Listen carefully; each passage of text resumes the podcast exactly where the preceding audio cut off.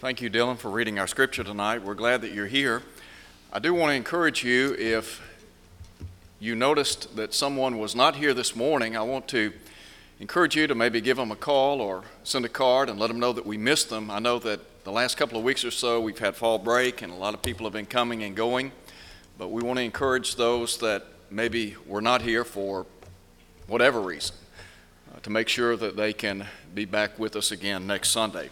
We're glad that we have the opportunity to worship God tonight, the privilege that we have to sing together, pray together, and now study. As we look at 1 Timothy chapter 6, we're going to be focusing on verses 6 through 12 in our study tonight. And we want to talk about the importance of investing wisely. All of us would agree it's important to make wise investments in life. And there are some folks that have unwisely invested in stocks and bonds and other things and ended up losing everything. And while that's sad, the flip side of that is, spiritually speaking, we need to make sure that we make wise investments. Jesus talked about the importance of laying up for ourselves treasures in heaven. Sadly, sometimes people do not invest in the spiritual dimension of life. And so in 1 Timothy chapter 6, I think the Apostle Paul talks about the importance of making wise investments, spiritually speaking. I want to begin by talking about the danger of investing in the transitory dimension of life. And I would say that when we invest in the transitory side of life, that we are making an unwise investment. And the reason is because it's here today and gone tomorrow.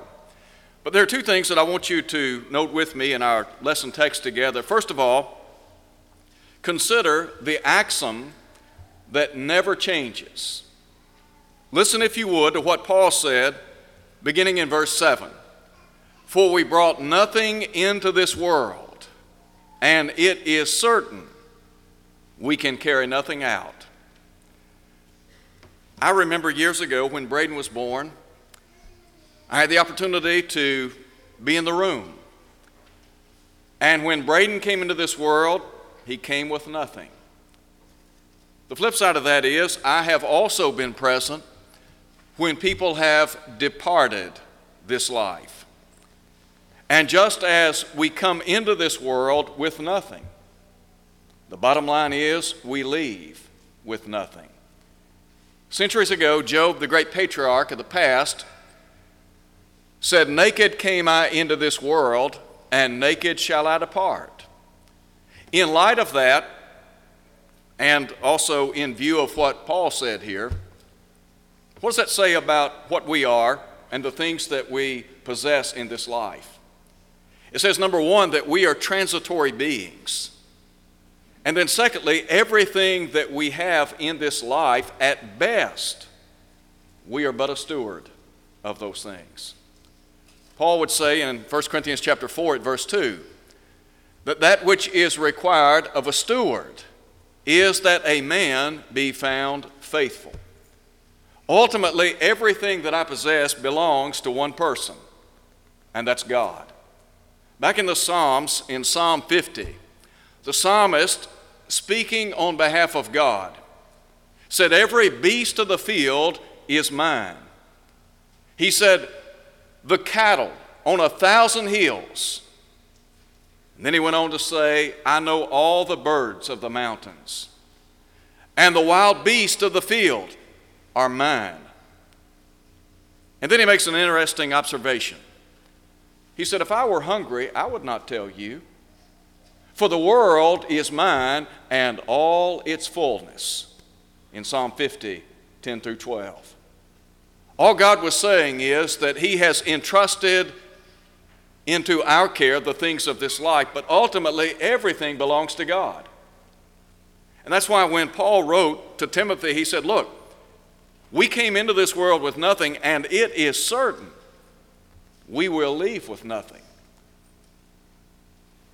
Unfortunately, there are a lot of folks that have hooked their wagon to the world. And if you didn't know better, you would think that for them, it's all about the here and now.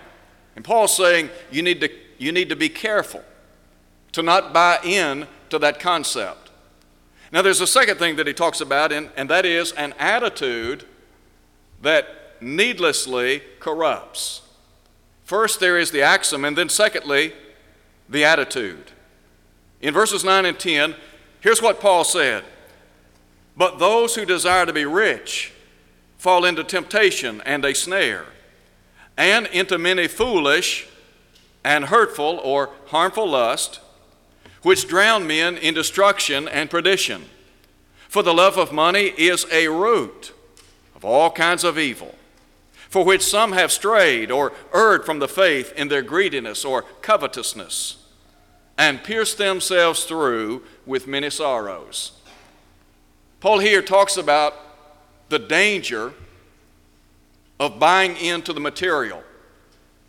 There are a lot of people in, in the world, past and present, that for them it was all about money and materialism. And Paul is saying you need to guard yourself against this mentality or this mindset. Why? Well, there's two reasons. Number one is because it can undermine your faith. Listen again to what Paul said. Those who desire to be rich, there's nothing wrong with being rich.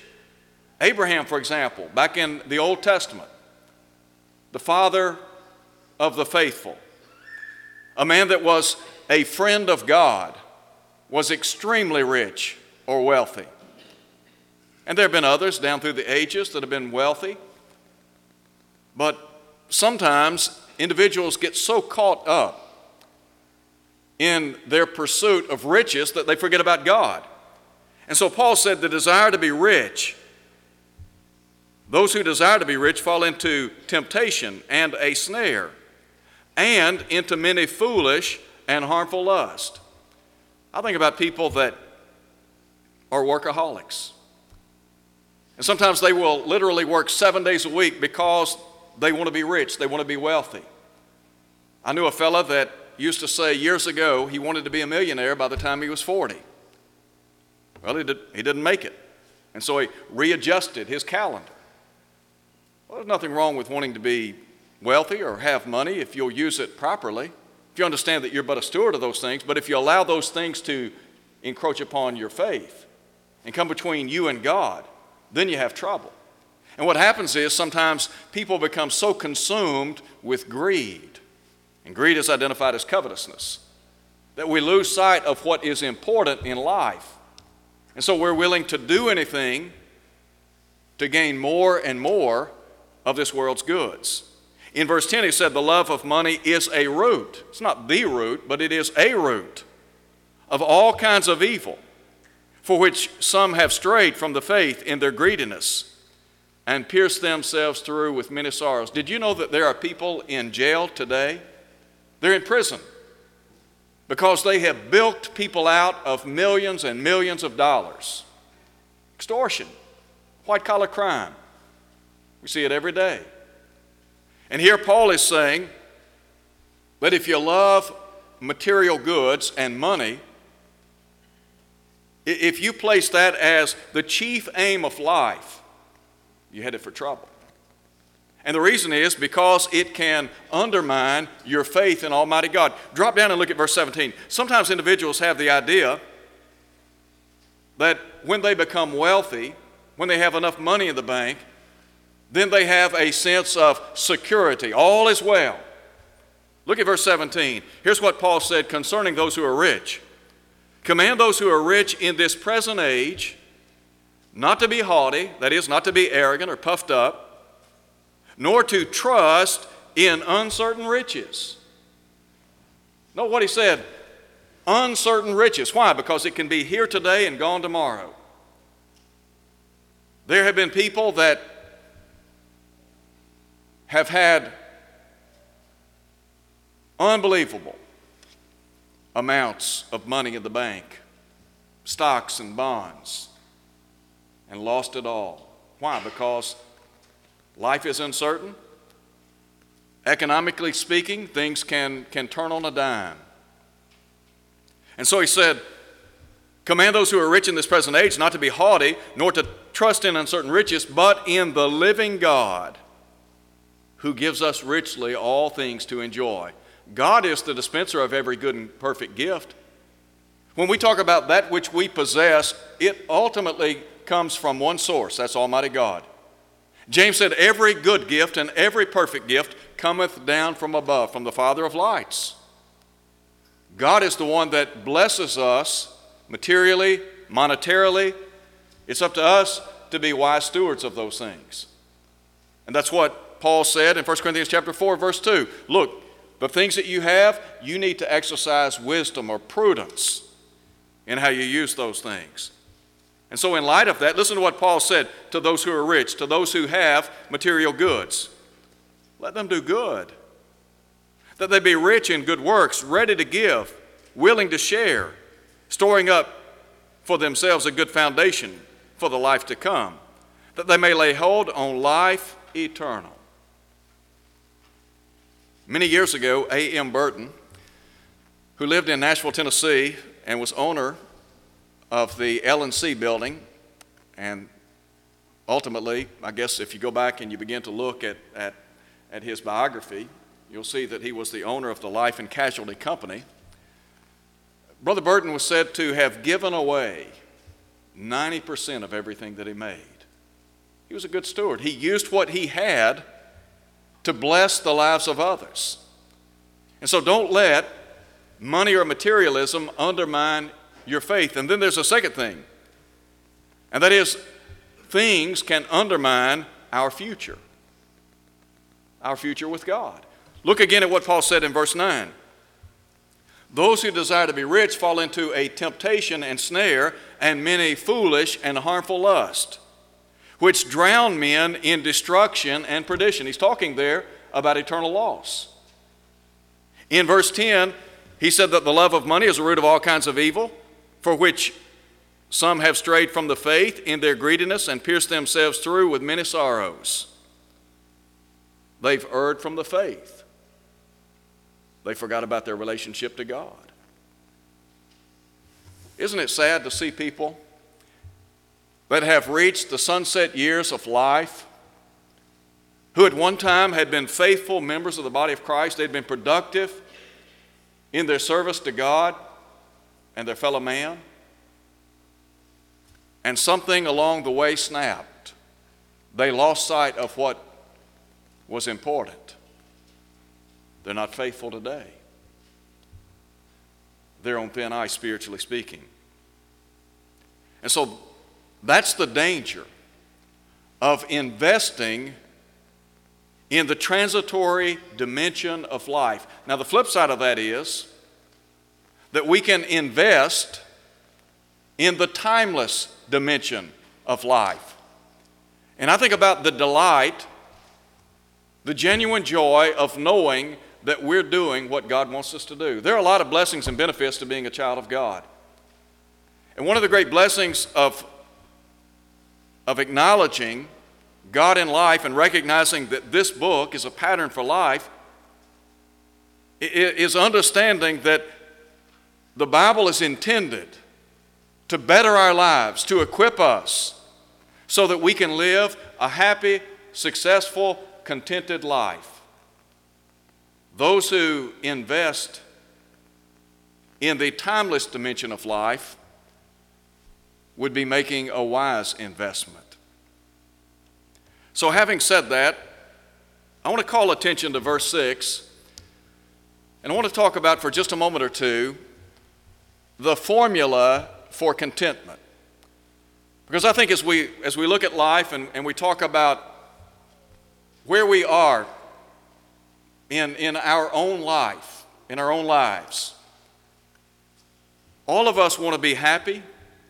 We want to be contented. We want to feel like that we have made a mark on this world. We want to feel some measure of success, don't we? I think all of us do. There are a lot of people in our world today, they're looking for happiness, contentment, and success in life. The only problem is they're looking in all the wrong places. So, what's the key? What's the formula for contentment? Well, number one, you've got to invest wisely.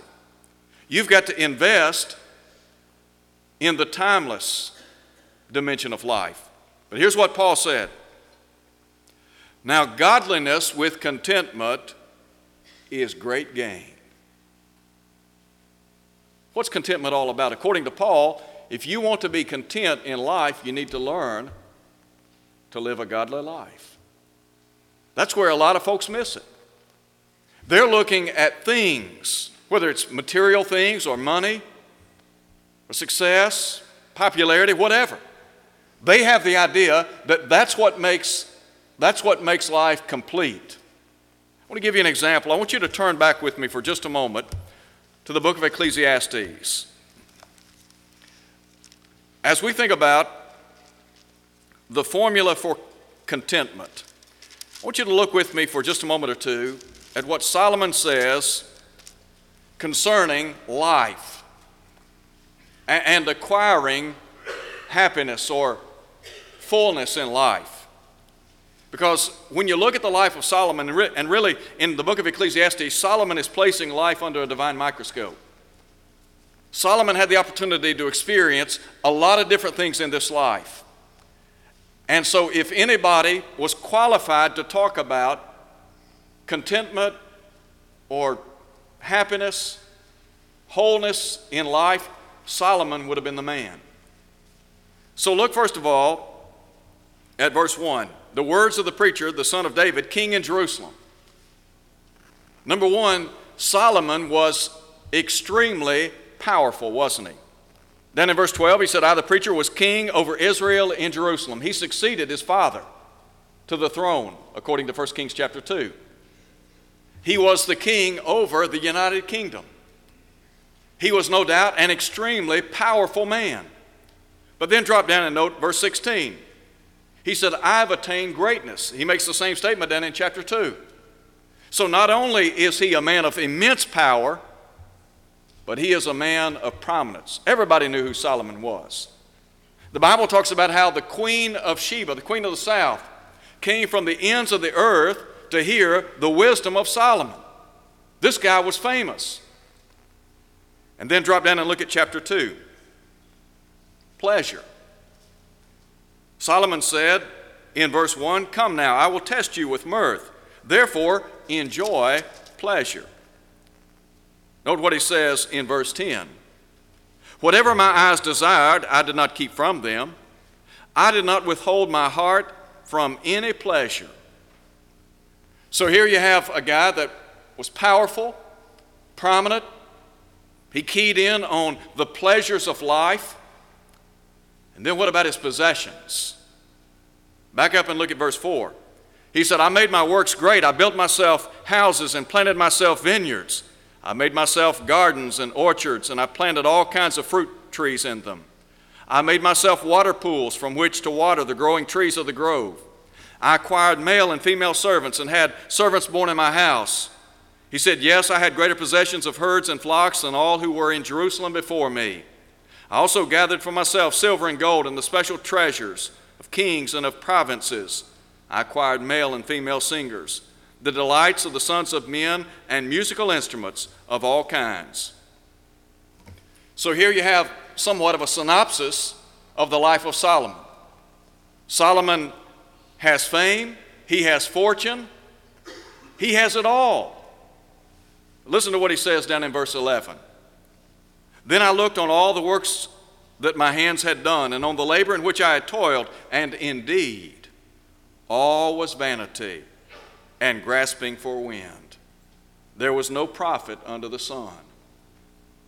What do you think Solomon's saying? Solomon's saying, if you think, if you think power or position in life is going to lead to a life of contentment, you're wrong.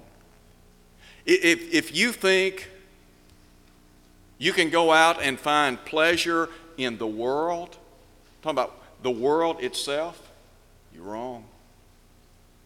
If you think that prominence or fame, and I know it's intoxicating to a lot of folks, But if you think that's what's going to make you happy and satisfied, you're wrong. You may have a house filled with treasures. Solomon did, but it didn't make him happy. Look over in chapter 5 for a minute. Here's what he said in chapter 5, verse 10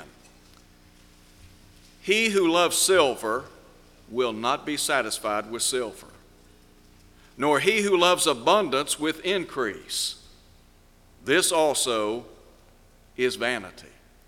All Solomon is saying is if you have a dollar, you're going to want two. If you have this, you're going to want, you're going to want that. Ask our class on Wednesday night not long ago. Have you ever wanted something really, really badly? And, and you just decide what that something is. Many of, many of us, through the years, there, there have been things, or maybe there's just been this one thing that, that we have wanted. And so we've saved and worked and labored, and then once we got that one thing, it's like, really wasn't that great, was it? Wasn't what I thought it'd be. We, we think that, we, we think it's going to make us happy. If we can just get this one thing, then I'm going to be satisfied. Doesn't work that way. That's what Solomon is saying. If you get one thing, you've got to get something else. And then you've got to get something else. Why? Because those things do not satisfy. So now turn over to chapter 12. In chapter 12, Solomon chronicles the aging process. And in a very vivid way, he talks about how, as we sojourn here on, on, on planet Earth, that we are growing older, and ultimately life gives way to death. And so down in verse in verse 7 he said the dust will return to the earth as it was and the spirit will return to God who gave it. Vanity of vanities says the preacher all is vanity. Now look at verse 13. Solomon has tried everything in this world to find what I would say is contentment, happiness, joy, a sense of worth. But here's what he concludes Fear God and keep his commandments. Now, my translation, the New King James Version, says, For this is the whole duty of man. A better rendering of that would be, For this is man's all. In other words, what's life all about?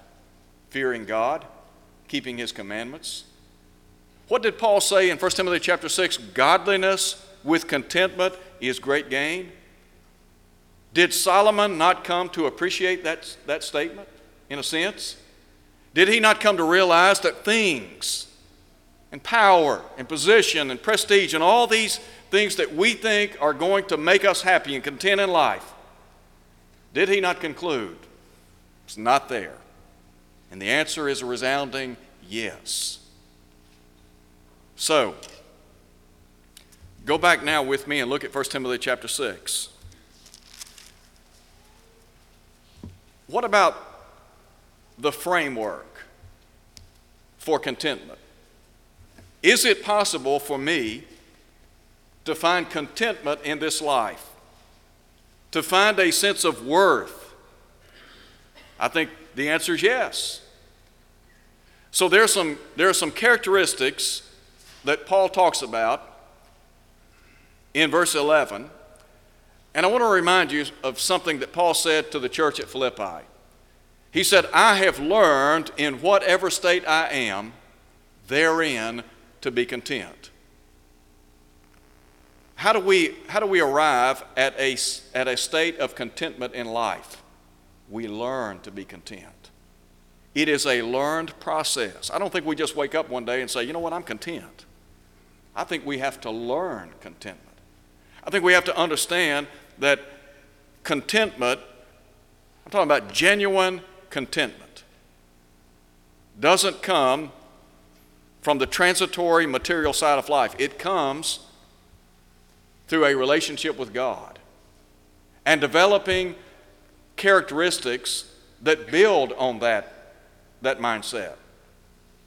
So here's what Paul said beginning in verse 11 those characteristics. But you, O man of God, flee these things. That is, don't get caught up in the material side of life.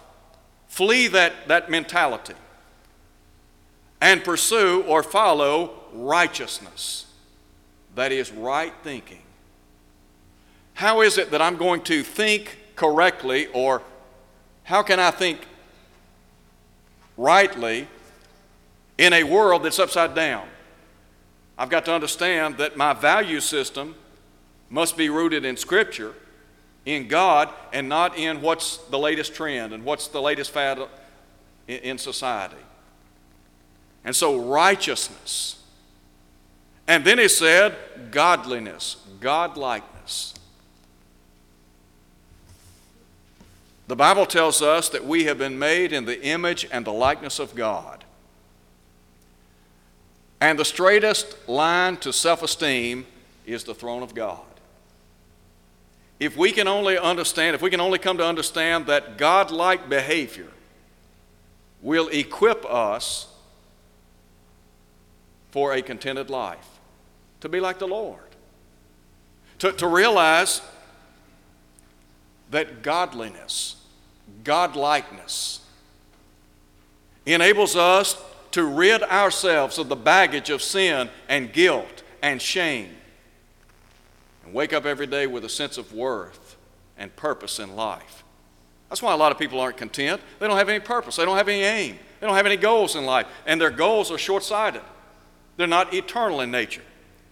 And then he said, faith. Faith in God.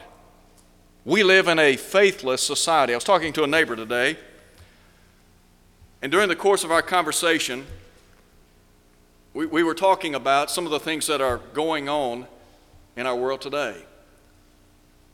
And I made the statement to him, and I've said this before, but I want to just reiterate it very quickly.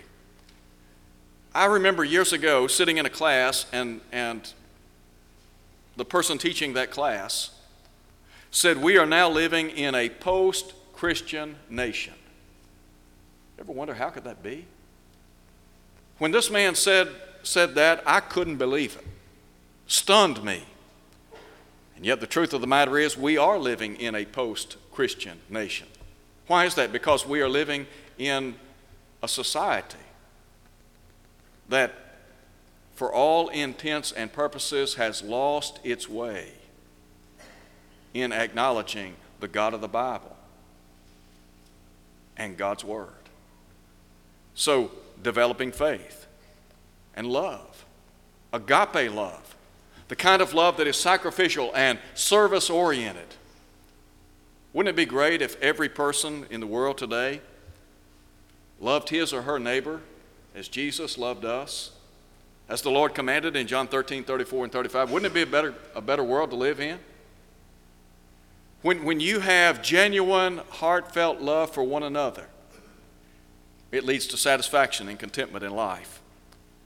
And then patience or endurance, that is a persevering spirit. And finally, gentleness or meekness, strength under control. Paul is saying that if you will internalize these characteristics, it's going to help you be the kind of person with whom God would be pleased. And it's going to give you a sense of fulfillment, contentment in life. And then in verse 12, the command fight the good fight of faith, lay hold on eternal life, to which you are also called and have confessed that good confession in the presence of many witnesses. There's an ever present battle, it's an ongoing battle in the world, and the battle is for your mind, it's for my mind. The devil wants control of our mind. And the devil wants us to believe that you can't be happy if you don't have this or that or this or that. And what God is saying is that's not the case. You want to be happy? Then invest wisely.